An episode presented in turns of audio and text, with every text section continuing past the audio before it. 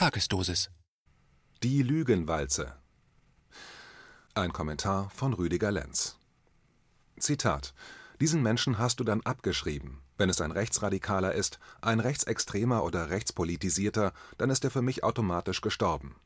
Das heißt, du hast diesen Menschen abgeschrieben. Wie soll sein Bewusstseinswandel vonstatten gehen, wenn du diesen Menschen abgeschrieben hast? Zitat Ende. Belasch. Das zusammengefasst, was Belasch mir in einem Interview sagte, ist ein Grundsatz der Jugendsozialarbeit. Und das schon seit sehr langem. Ich, der Autor, habe selbst mehrere solcher Sozialtrainings erstellt, geleitet und durchgeführt. Ich frage mich schon seit längerem, ob die Politik in Deutschland, die solche Trainings hauptfinanziert, sie willentlich in allen nur erdenklichen Formen auch unterstützt, ja es zum Leitsatz der Sozialarbeit gehört, niemanden aufzugeben, dass genau das Umgedrehte in politischen Narrativen gilt, seit den Jahren von Angela Merkel als deutsche Bundeskanzlerin, doch sehr auffällt.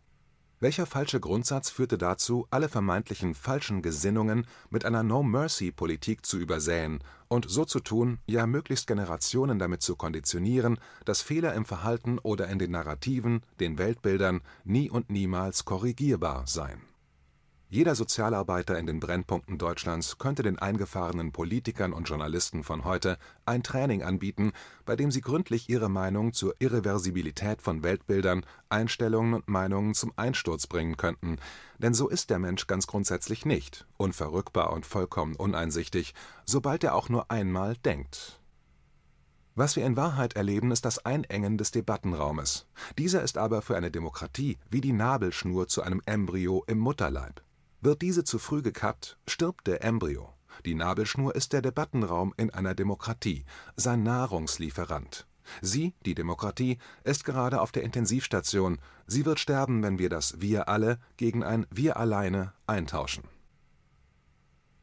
Politische Lügenfantastereien Doktorarbeiten werden oft zusammengestrickt oder gleich ganz gefälscht, Lücken in Lebensläufen einer Kanzlerkandidatin, Handydaten werden gelöscht, es juckt niemanden, dass die Kanzlerin von der NSA abgehört wird, Maskendeals ohne Ende, Kokain in den Toiletten des Bundestages, Embryonalzellen in Impfstoffen, Impfstoffe, die in Wahrheit Gentherapien sind, Heils- und Immunversprechen, die in Wahrheit eingespritzte Thrombosefabriken sind, humanistisches Abmühen, das in Wahrheit sein genaues Gegenteil ist Vollverimpfung der Massen, was in Wahrheit eine genetische Veränderung der Massen ist, und so weiter.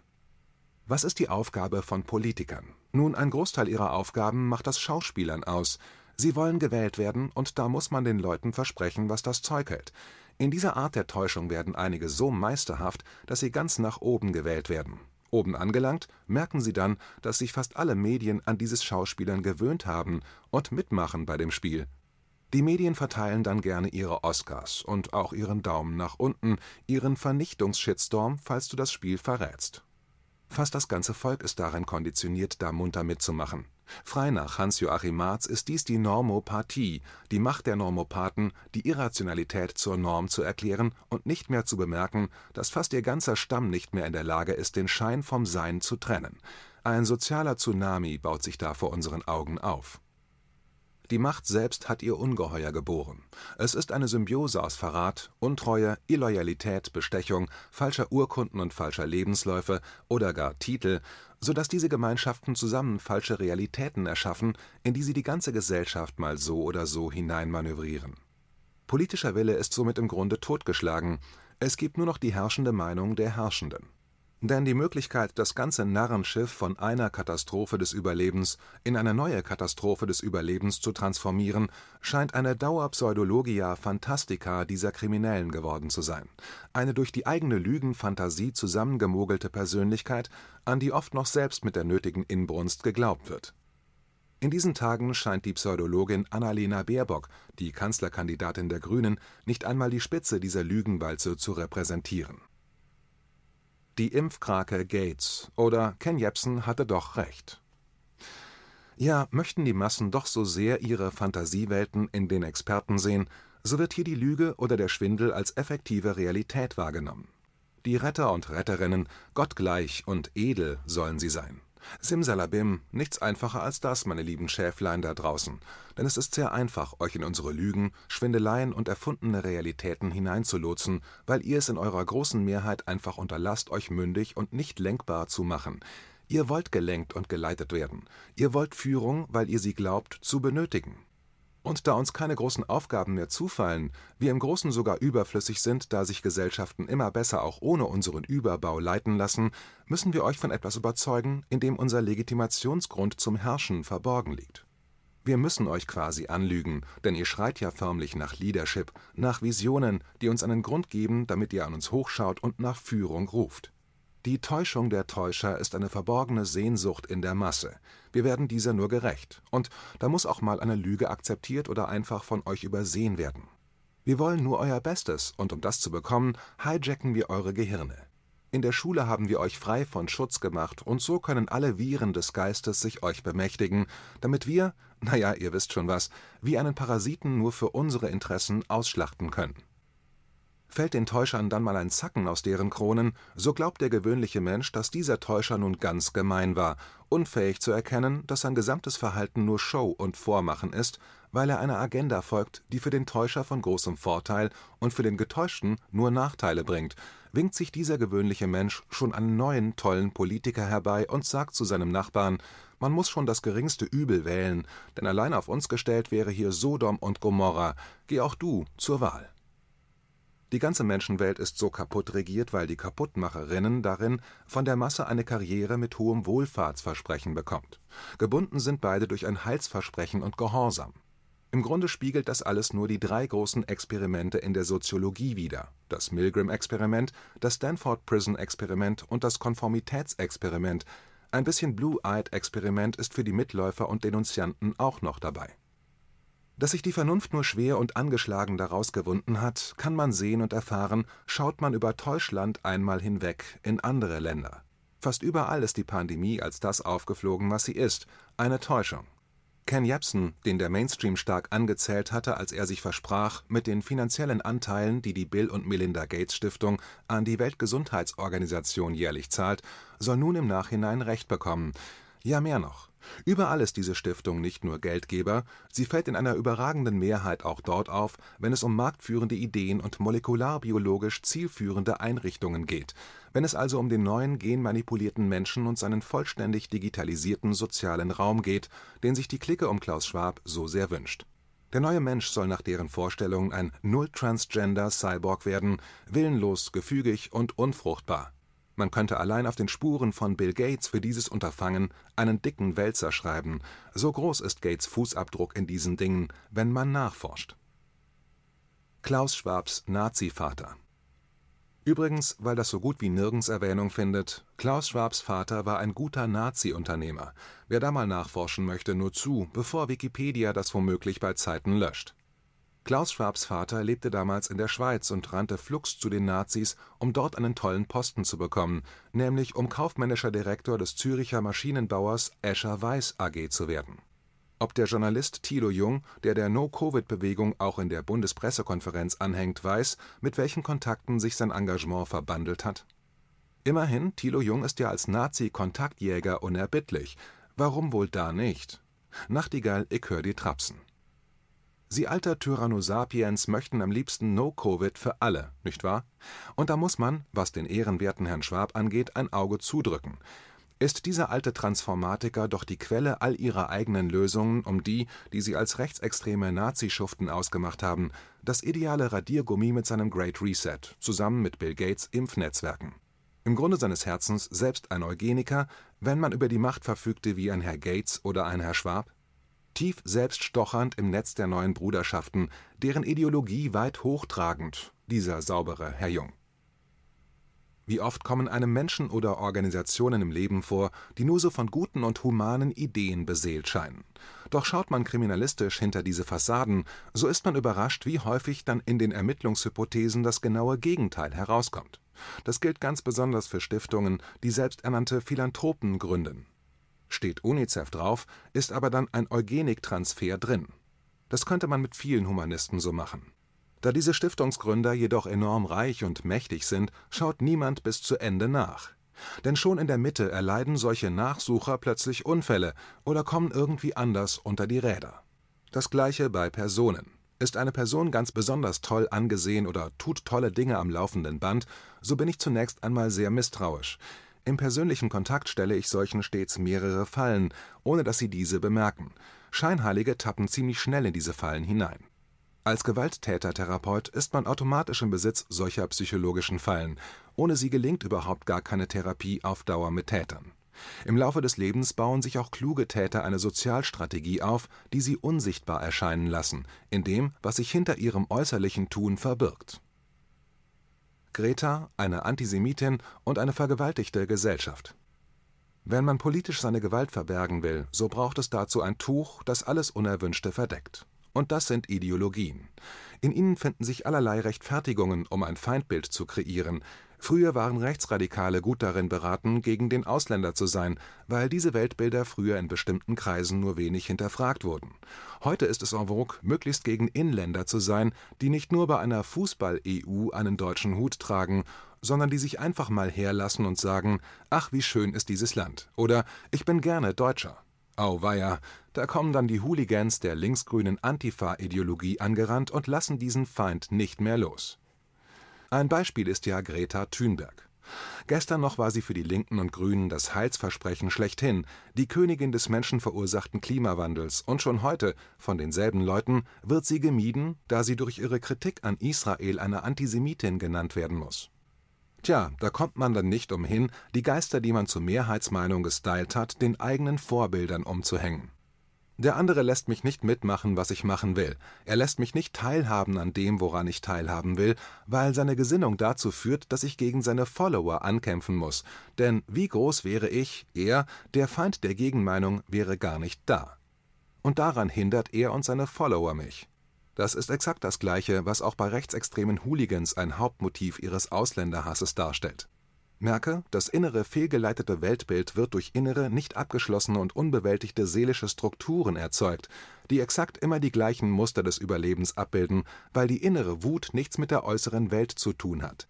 Es sind schlichtweg die gleichen Projektionen. Du bist schuld daran, dass ich nicht kann, wie ich will, und wenn du nicht wärst, dann hätte ich mein Leben ganz toll im Griff. Das sind Scheinvorstellungen, die nur durch unverarbeitete Traumen erzeugt werden Merke auch dieses: Niemand ist an deinem ungelebten Leben der Verursacher außer du selbst. Egal welche Außendarstellung du an seiner Stadt anbringst, du allein bleibst der Verursacher deines ungelebten Willens.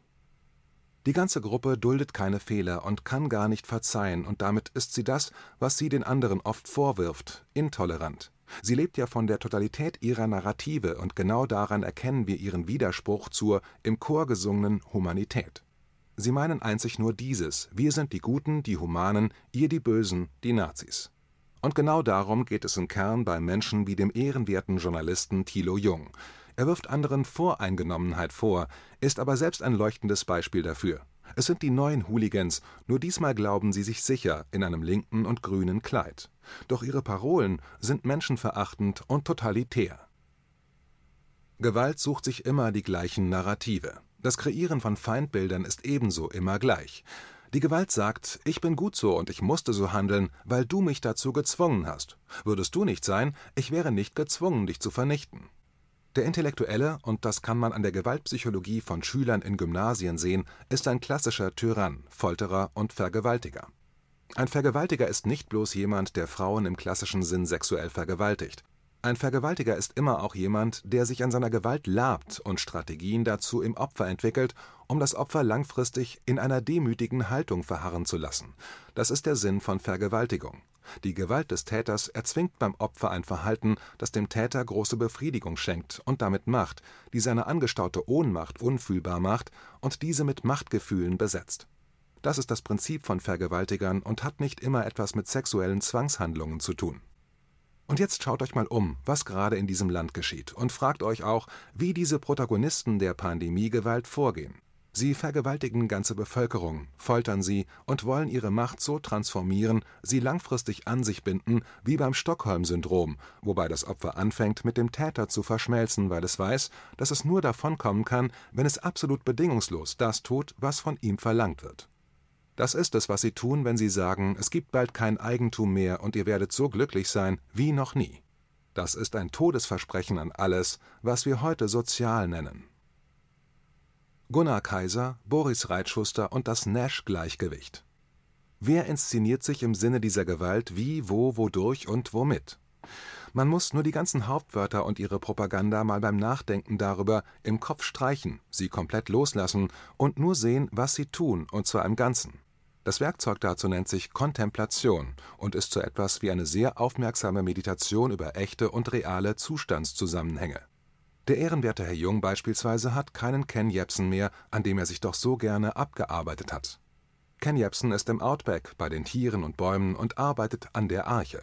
Und das hinterließ eine Lücke, in die die Mehrheit der Leute in der Bewegung nun Gunnar Kaiser und Boris Reitschuster gestellt haben. Das ist ein Prozess, ein sich selbst regulierender Prozess voller Dynamik, der die Protagonisten selbst dorthin gestellt hat, wo der Verlust stattfand. Im Grunde eine Form des Nash-Gleichgewichts, in dem die Strategien der Spieler sich gegenseitig als beste Antworten erkennen und keine Änderung der Spieler das Gesamtspiel verändern kann Gunnar Kaiser bleibt zuweilen philosophisch und daher noch im intellektuellen Stammtischgespräch nicht gefährlich für die Pandemietäter und Pandemiemitläufer. Anzeichen von unbequemem Verhalten hat er schon gezeigt, aber die betrafen im Grunde nur ihn selbst, hatten also kein Rudelaufbäumen zur Folge bisher Boris Reitschuster hingegen wagt sich mitten ins Gefecht und wird andauernd angerempelt, manchmal gestoßen, und er ist im Gespräch dieser neuen intellektuellen Hooligans, da es böse sei, wie er die Fragen stellt, ja, dass er nachbohrt und sich in der Rolle eines unbequemen Journalisten ganz wohl fühlt. Ergo, eigene, gleichgestellte Journalisten fürchten um ihre Aufmerksamkeitsskills bei den Regierungsangestellten, und sie fürchten, dass die Form der Aufmerksamkeit einen Spin erhält, den sie nicht lenken können, aber der Herr Reitschuster schon. In Russland lernte Reitschuster Standfestigkeit schätzen, die ihm allerdings im demokratischen Deutschland von den Anhängern des Great Reset zum Vorwurf gemacht wird. Weg mit dem, so will es der ehrenwerte Herr Thilo Jung, um seiner und die des Herrn Jessen No-Covid-Lenkungsstrategie in der Bundespressekonferenz mehr Raum geben zu können Immerhin, so deren Annahme, kommen wir ja von der Seite der Guten, die mit der politischen Elite embedded sind, so deren Glaube und Ansporn, ein Virus gänzlich auszulöschen. Dass das gar nicht geht, mit keinem Virus, Pilz, keiner Bakterie auf diesem Planeten, das ist ihnen unbekannt. Sie kreisen um sich selbst und haben noch nie mit einem erfahrenen Biologen über ihr No-Covid geredet. No-Covid heißt No Sapiens, aber genau darin haben sich Leute wie Jung schon immer verrannt. Auch hier reicht ein Blick in die Geschichte Einst war der ehrenwerte Herr Jung ebenso im Fragenstellen hochgelobt wie heute Herr Reitschuster. Doch der Unterschied beider ist der, der Herr Jung ist und war bloß ein Opportunist seiner politischen Ideologie. Herr Reitschuster hingegen verteidigt gerade die Demokratie, was Herr Jung nie tat, ja, das ist ihm nie in den Sinn gekommen. Er entlarvt sich seit Jahren selbst, gar kein Demokrat zu sein. Es war kein Ausrutscher, als Herr Jung feststellte, dass Mao Zedong Josef Stalin, Che Guevara und die DDR rechtspolitisch verortete autoritäre Herrscher und Staaten waren, rechter geht's gar nicht mehr, schrieb er via Twitter. Für Jung ist politische Unterdrückung immer rechts. Basta. Linke und Grüne können per Genom gar nicht unterdrücken oder tyrannisieren. Da ist immer das gelobte Gebot der Stunde, nämlich die Befreiung von Knechtschaft und dem Denken, das zur Knechtschaft führt. Sie verwechseln andauernd Ideologie mit Menschlichkeit, und genau das wird ihnen zu Fall werden, irgendwann. Man muss ihnen nur richtig Angst machen, dann folgen sie einem, wohin man will. Man muss dem anderen alles Böse zuschustern und man muss Rechtfertigungen finden, dem anderen Böses antun zu dürfen. Und das geschieht immer über das Bagatellisieren der Narrative der anderen. Der Zweck darin liegt in der Legalisierung des eigenen Handelns. Was legitimiert ist, ist unhinterfragbar, darum geht es. Aus der Legitimität erwachsen zahlreiche Rechtfertigungen, quasi ein internes Gesetzbuch, das vor allem moralische Ansprüche legitimiert. Diese Legitimität entsteht nie aus einer festen politischen Einsicht, sondern sie erwächst und passt sich mit der Zeit immer mehr an das ideologische Narrativ der Peer Group an, und das ist die Strategie der intellektuellen Pandemiebefürworter, und genau deswegen schweigen sie, weil ihr intellektueller Weg ein sich selbst beweihräuchern ist, mehr nicht. Es sind Intellektuelle, weil sie einen akademischen Nachweis führen. In Wahrheit aber sind es eingenordete intellektuelle Esel, unfähig, wirklich selbst zu denken, jedoch im Nachplappern erstklassig sind. Das beste Beispiel hierfür ist der Fernsehphilosoph Richard David Brecht und der Fernsehprofessor Harald Lesch Beide sind zum Selbstdenken nicht mehr fähig. Sie bleiben in ihren konditionierten Selbstbildern verfangen. Corona ist ein selektiver Intelligenztest. Für mich hingegen ist jede politische Ideologie gefährlich, die die Menschen mittels ihrer Ideologie verformen und in sie hineinpressen will. Es ist Zwang, auch wenn deren Programme sich lesen wie Heilsversprechen. Es sind deswegen immer tyrannische, despotische und diktatorische Systeme, Narrative, die befolgt werden, um das eigene Ego zum System zu machen. In seinen beiden Büchern über die offene Gesellschaft und ihre Feinde hat Sir Karl Raimund Popper dies alles explizit dargelegt und extra für die deutsche Ausgabe Kants Philosophie zur Aufklärung vorangestellt. Popper stellte fest, dass alle Ideologien, die den Menschen und die Gesellschaften formen wollen, totalitäre politische Doktrinen verfolgen und daher immer abgelehnt werden sollen. Seine Erfahrungen machte er im Faschismus wie auch im Kommunismus, den Kommunismus Popper selbst zunächst als beste Alternative ansah. Schnell merkte er, dass auch die Kommunisten Gewalt als Lösung anbieten, doch Popper ist durch und durch auch ein Friedensphilosoph gewesen und konnte nicht anders, als an dieser Stelle ein klares Nein auszurufen: Da mache ich nicht mehr mit. Und genau daran erkennen wir den echten Despoten, nämlich daran, dass sie oder er alles so hinbiegt, damit sein Ego vom inneren zum äußeren Systemmacher wird. Es ist überaus wichtig, das besser zu verstehen. Denn dann versteht man auch, warum diese Leute, im kleinen wie im großen Machtspiel, stets Angst und Panik erzeugen, um an ihr Ziel zu gelangen. Hermann Göring, Hitlers Superminister, befragt in den Nürnberger Prozessen danach, wie es denn gelang, die Deutschen so zahm für die Nazi-Ideologie zu machen, antwortete darauf: „ Ach, das ist gar nicht so schwer, man muss ihnen nur richtig Angst machen, dann folgen sie, wohin man will. “Und genau darin fallen sie alle irgendwann sich selbst vor die Füße Fragten wir nun den Psychologen Hans-Joachim Marz, um was es sich da handelt, so würde er sagen, das sind narzisstische Persönlichkeitsstörungen, eben Normopathen, die nicht erkennen, was sie wirklich tun. Daher sind beide Ideologien, die rechte wie auch die linke, neuerdings auch die grüne Ideologie, totalitäre Wegbereiter, weil sie im Kern den Menschen noch formen müssen, der nach ihrem Parteibilde deren Weltbildern folgen soll in der Pandemie sehen wir alle, wie so ein Formen funktioniert. Über Bußgelder, Abgrenzung, asoziale Verhaltensregeln, über die Spaltung der Gesellschaft und über Angst, sehr eindringende Angst vor einem Todesvirus. Macht man den Menschen vor einer anderen Menschengruppe nun dieselbe Angst wie vor diesem Todesvirus, wir hätten wieder den Hurra-Patriotismus und würden Horden von jungen Dummköpfen in Kriege laufen sehen, da bin ich mir heute sehr sicher. Das Spiel der Nasenringe und der Lohn des Herrn Lauterbach. Die CDU und die SPD haben sich für eine Gesundheitsnachweisgesellschaft eingesetzt, in der niemand mehr von sich behaupten kann, er sei gesund. In ihrer neuen Gesellschaft muss nun jeder anhand einer Testung beweisen, dass er kein besagtes Virus in sich trägt. Dass der Test dafür nicht geeicht ist, scheißegal, so wie alles scheißegal ist, was sich nach Evidenz basiert auch nur anhört. Wichtig ist das Formen der Menschen für eine Gesellschaft, wie es der Great Reset vorsieht und es die Smart Cities Charta des Bundesministeriums für Umwelt, Naturschutz, Bau und Reaktorsicherheit vorschlägt.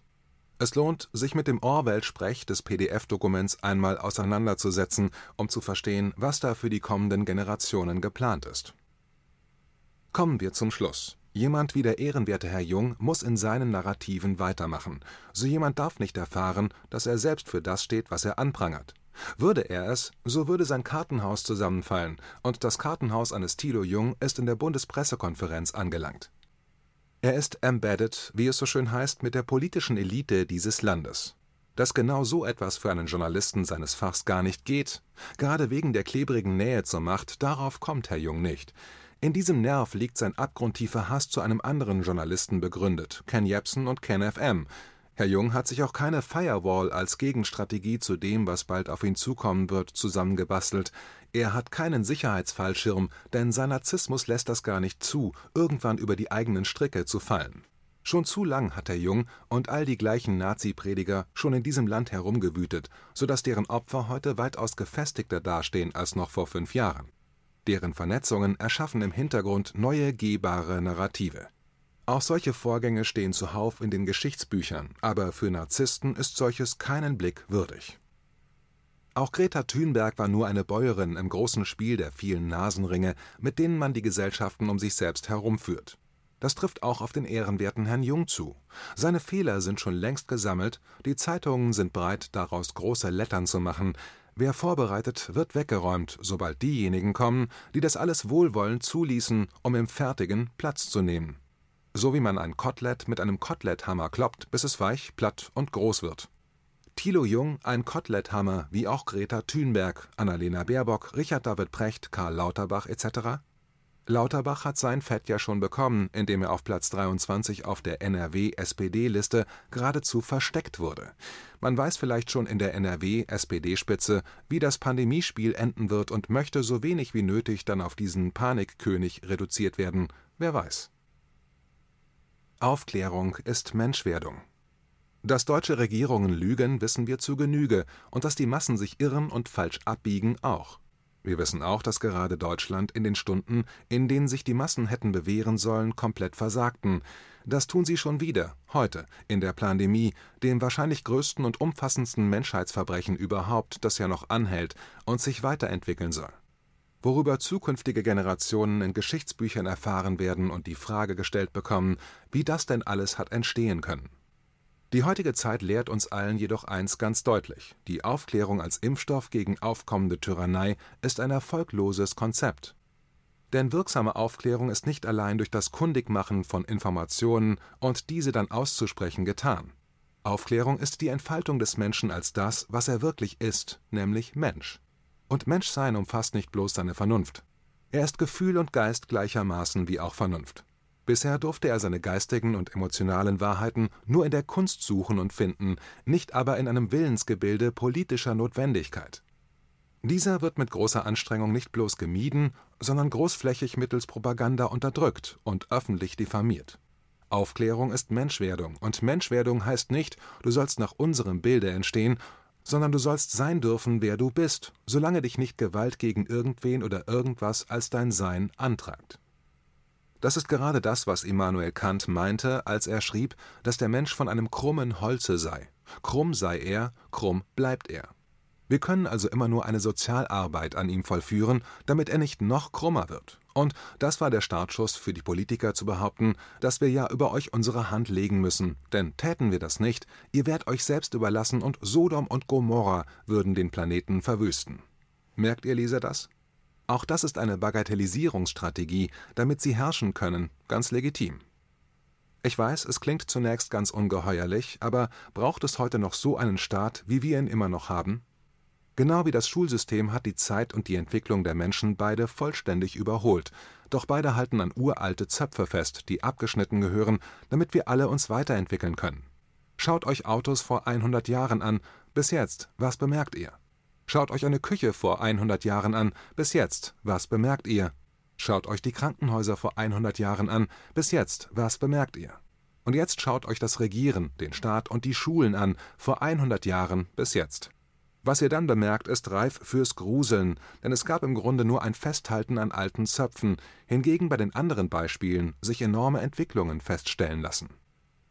Regierungen, Schulen und Staatsformen sind nicht an der Entwicklung von Menschen interessiert, sie sind daran interessiert, die Mittel und Möglichkeiten zu entwickeln, den Menschen nach ihrem Bilde zu formen, zu festigen und seine Hirne gleichzuschalten. Die einzige Krise, die wir haben, ist nicht eine Corona-Krise, es ist und bleibt eine Bewusstseinskrise. Und sie liegt darin begründet, den Menschen in seiner Freiheit zu stärken und sein Leben zu leben. Genau daran haben all die politisch ideologisierten und Regierungen nie ein Interesse.